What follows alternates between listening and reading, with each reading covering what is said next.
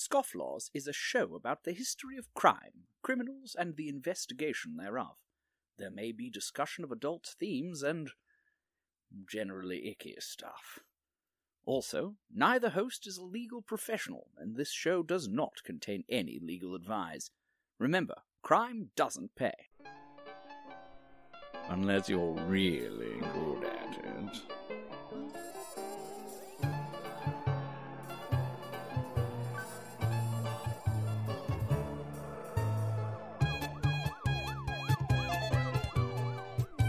Hello, and welcome to the Scofflaws, a history of law and disorder. My name is Sean, and joining me, as always, is my lovely co-host, Kate. Say hi, Kate. Hi, Kate. All right, so Kate, um, I believe last time we were telling our dear listeners that we were going to discuss uh, the American Revolution. Isn't that right? Yeah, but I was wrong. So when I was looking up crimes for the American Revolution, I found a really cool crime that happened around the American Revolution and, you know, involved somebody who was a part of the revolution, but I found it and because we got such uh acclaim and people are really loving our Lizzie Borden episode, this is kind of in the same vein. Yeah, people seem to love uh, love the character pieces.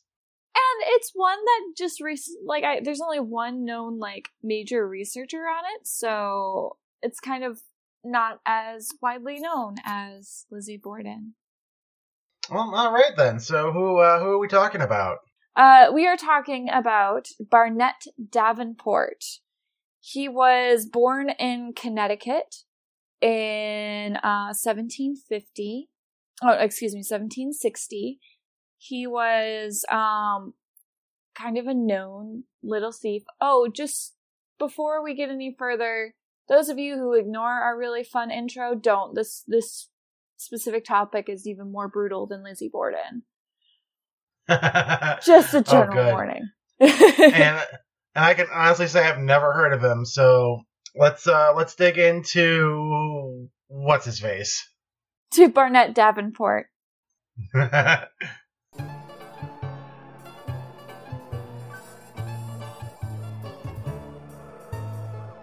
So, in his history of crime, he was convicted of robbery and thievery, uh, first at the age of 15.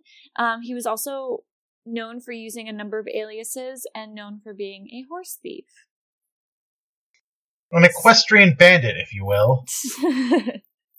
um, basically, he joined the Continental Army at the age of 16. And most men at this time actually were deserting their job at the army because they weren't getting paid, because the revolution was a messy thing, um, or they were being treated poorly by the commanders. But Barnett was lucky because he served under George Washington for his three and a half, four years of service.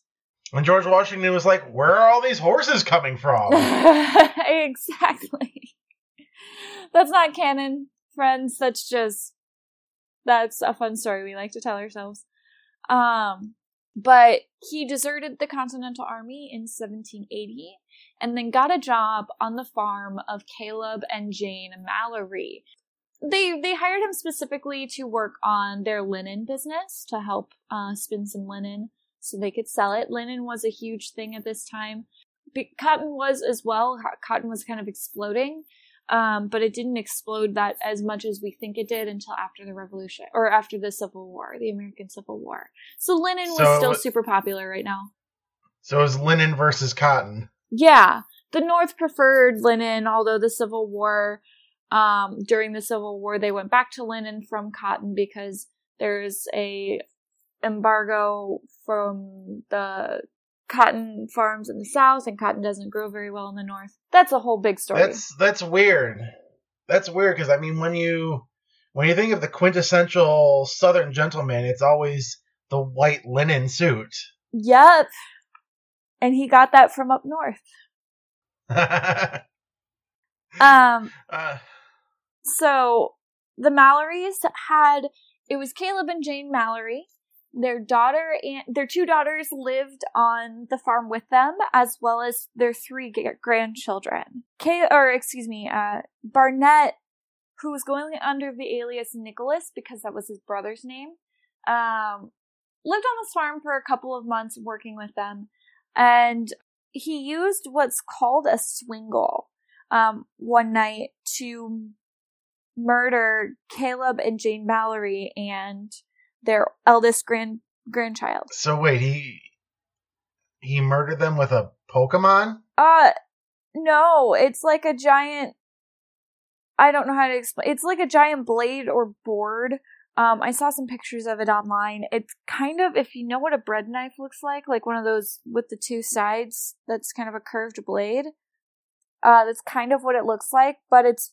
I am I am totally googling that right now. You have to look for tool and then go into the images. There's like six different versions of it. I think he used the wooden one that's not actually a blade because um the reports say that these people were bludgeoned to death.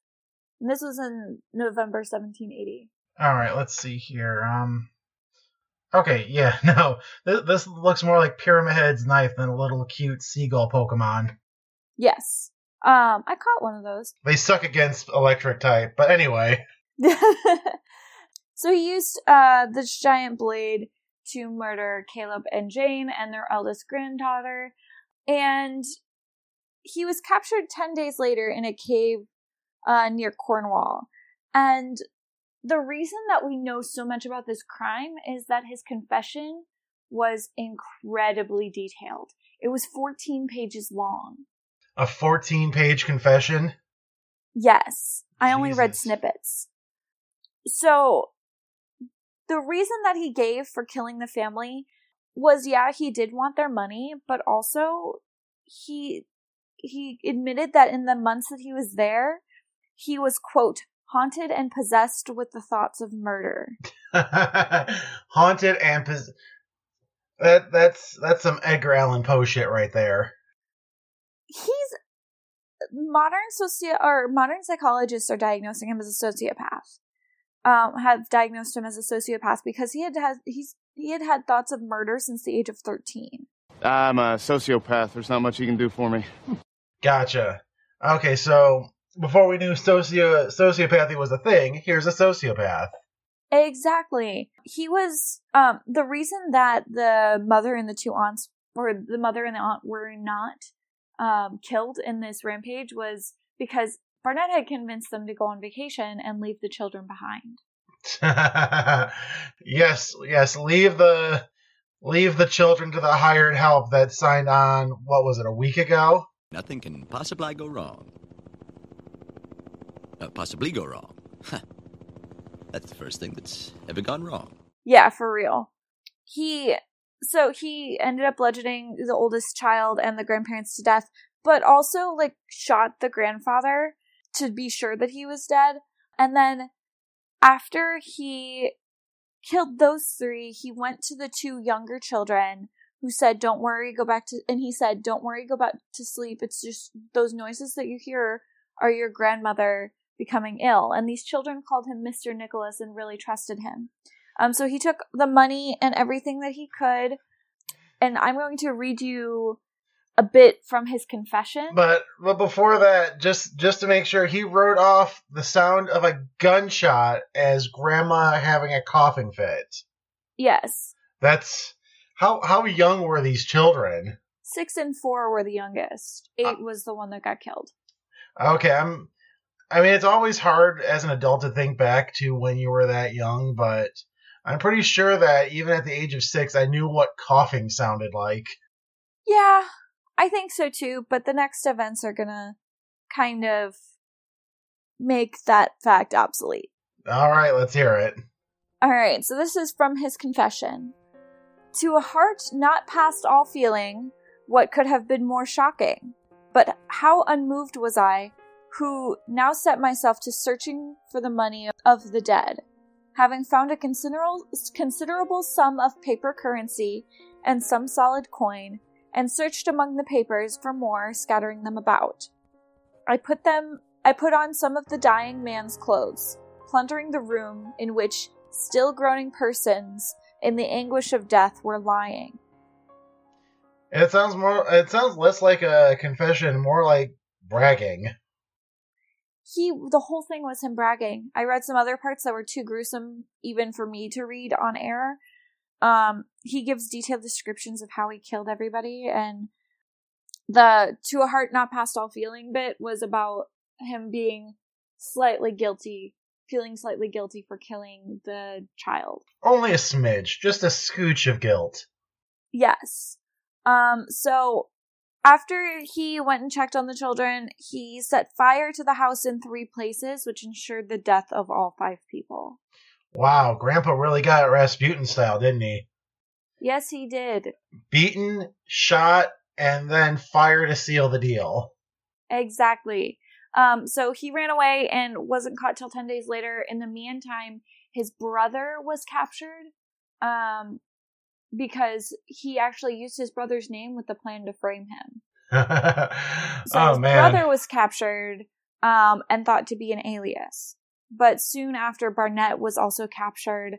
Um, he was sentenced to 40 lashes for the stealing and then hanging, um, hanging by the neck until dead.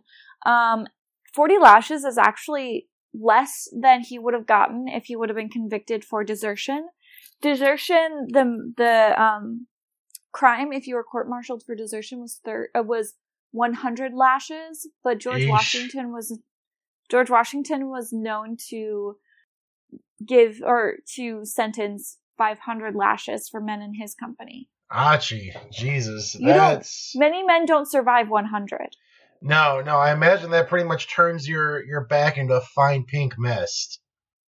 Um, if you've ever seen Outlander, they describe this or read Outlander, they describe it heavily. Um, a man was given 100 lashes, um, and then again in the following week. Um, but your back after 50 is flesh. There's no skin left. Yeah, but I imagine afterwards, if you survive it, you've pretty much got a turtle shell back there. Yep, um, if you don't die of infection first. And we're still in the age of medicine where we're like, that doesn't look too good. Let's cut that thing off of you. Yes, but with the back, there would be nothing they could do. There was no wound irrigation techniques. It was too early. Germ theory didn't exist yet. Nope. Nope. It's uh it's pretty much you uh you get an infection then you're pretty pretty SOL. Mm-hmm. Um, so his brother, uh, for being thought an accomplice, accomplice, was also sentenced to 40 lashes and life in prison. He had escaped prison, um, after he was thrown in there, and then was brought back, but only stayed for two years when his innocence was proven. Gee, now I'm now I'm mad that I used up the uh the fugitive clips on the previous episode. so that's the story the story of the first mass murderer in America. Wow. Um so that predates uh what was the one that was in Chicago? Um H. H. Holmes by by a good Mhm. century or so, right? Correct. This is widely known as by historians as the first mass murder in the United States. And this was terribly uncommon, especially in the Americas at the time. When people because people it was so hard to kill people so fast back then that mass murder was just ridiculously uncommon. Nobody did it. And you only did it if you had the sick desire to die because almost everybody got caught.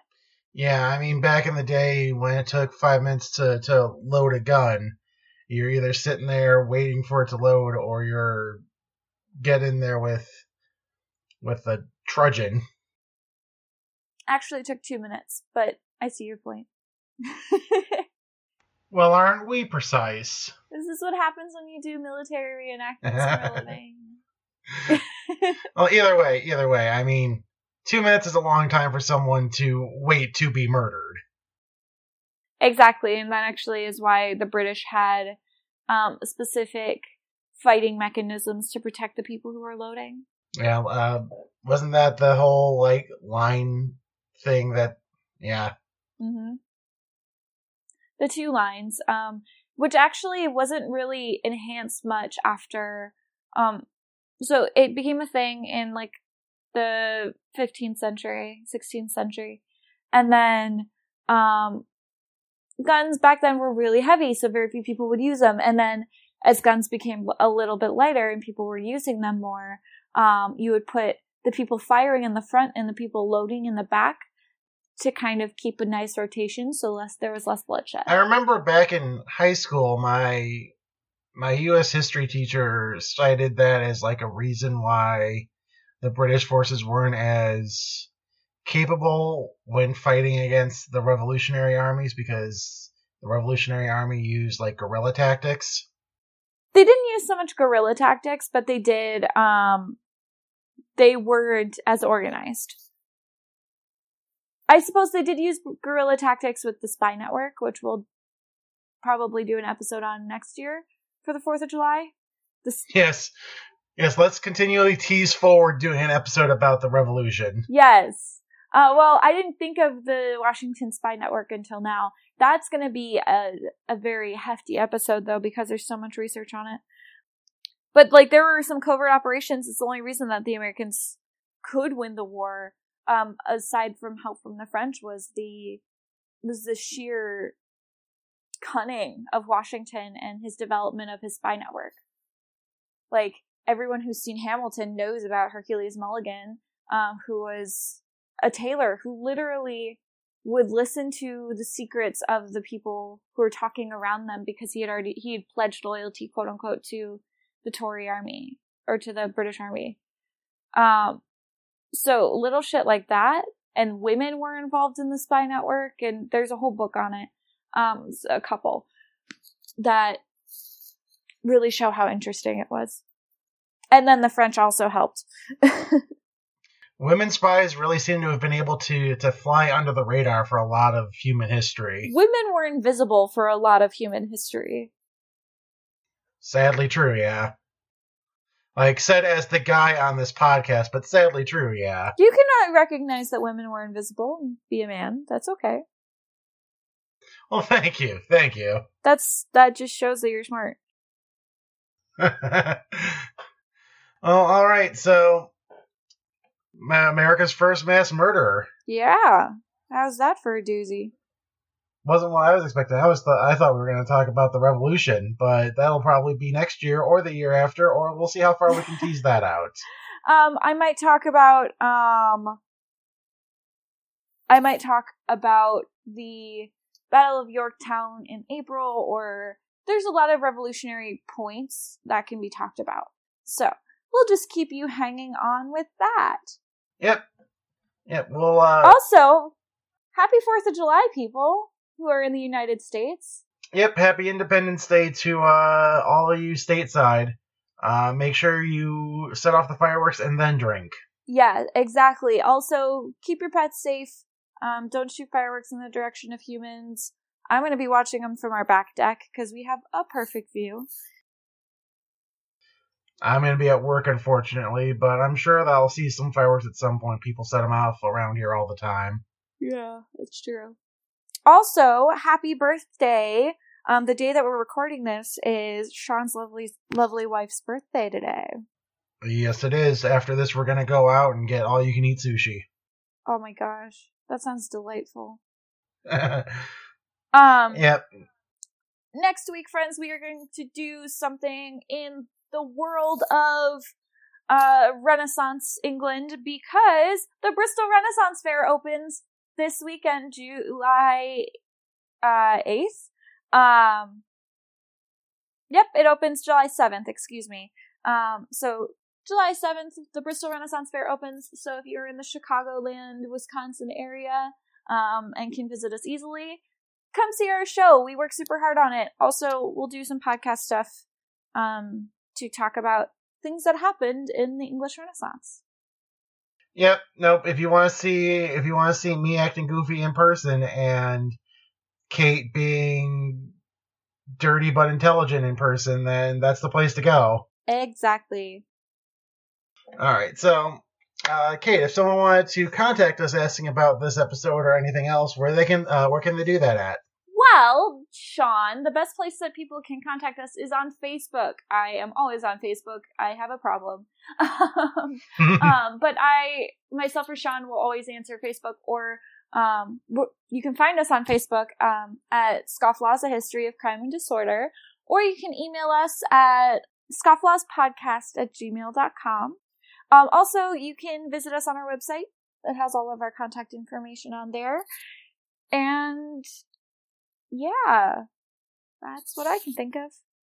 Yep. And if you uh, if you liked what we did here, um, I would ask that you leave us a a five star review on Apple Podcast or whatever service or device you're using to listen to this on. Uh, it really helps get the word out so that we can keep doing this and more people can enjoy it. And also, if you feel so inclined to support us financially, there is also our Patreon that's just waiting for that first donor to come along. Exactly, and we will share that on our Facebook page to make that a little bit easier for people to visual visualize. Oh, all right, and uh, yep, I should probably find the silly law for this episode, That might be a which good I should idea. have done. Which I should have done instead of uh, Google searching for Pokemon slash murder weapons. that sounds like my life. Okay, here's one. Um, out of Arkansas, it is strictly prohibited to pronounce Arkansas incorrectly. Wait, really? Uh, this is another one that has the full text of the law. Um, and I'm just uh, reading through this real quick. Uh, whereas the matter has been thoroughly investigated, therefore resolved by both houses of the General Assembly. Okay, uh, cutting in halfway through it, be it therefore resolved by both houses of the General Assembly that the only true pronunciation of the name of the state in the opinion of this body is that received by the French from the native Indians and committed to writing in the French word representing the sound. It should be pronounced with three syllables with the final and then it's it doesn't know how to uh, how to print out the phonetic symbol there. Uh, silent, the another phonetic symbol it didn't know how to print out Huh. and each syllable with the Italian sound, and the accent on the first and last syllables. Also, uh, the name is the French pronunciation of a Siouan word. I, I'm pretty sure I'm pronouncing that right. S I O U X A N, word meaning land of the downriver people. So yeah, um, so Arkansas has a law about how to pronounce Arkansas. Yeah, um, I think that's because so many people fucked it up over time that they're just like, you know what? Here's the way to say it. We're sick of correcting you. Yeah, uh, I mean, you'd think that Illinois would have that, but what do I know? anyway, that's uh, that's been this episode of the Scofflaws, and I hope you all enjoyed it. And we'll be back with you next week. So uh, thank you, thank you for joining us. Say bye, Kate. bye, Kate.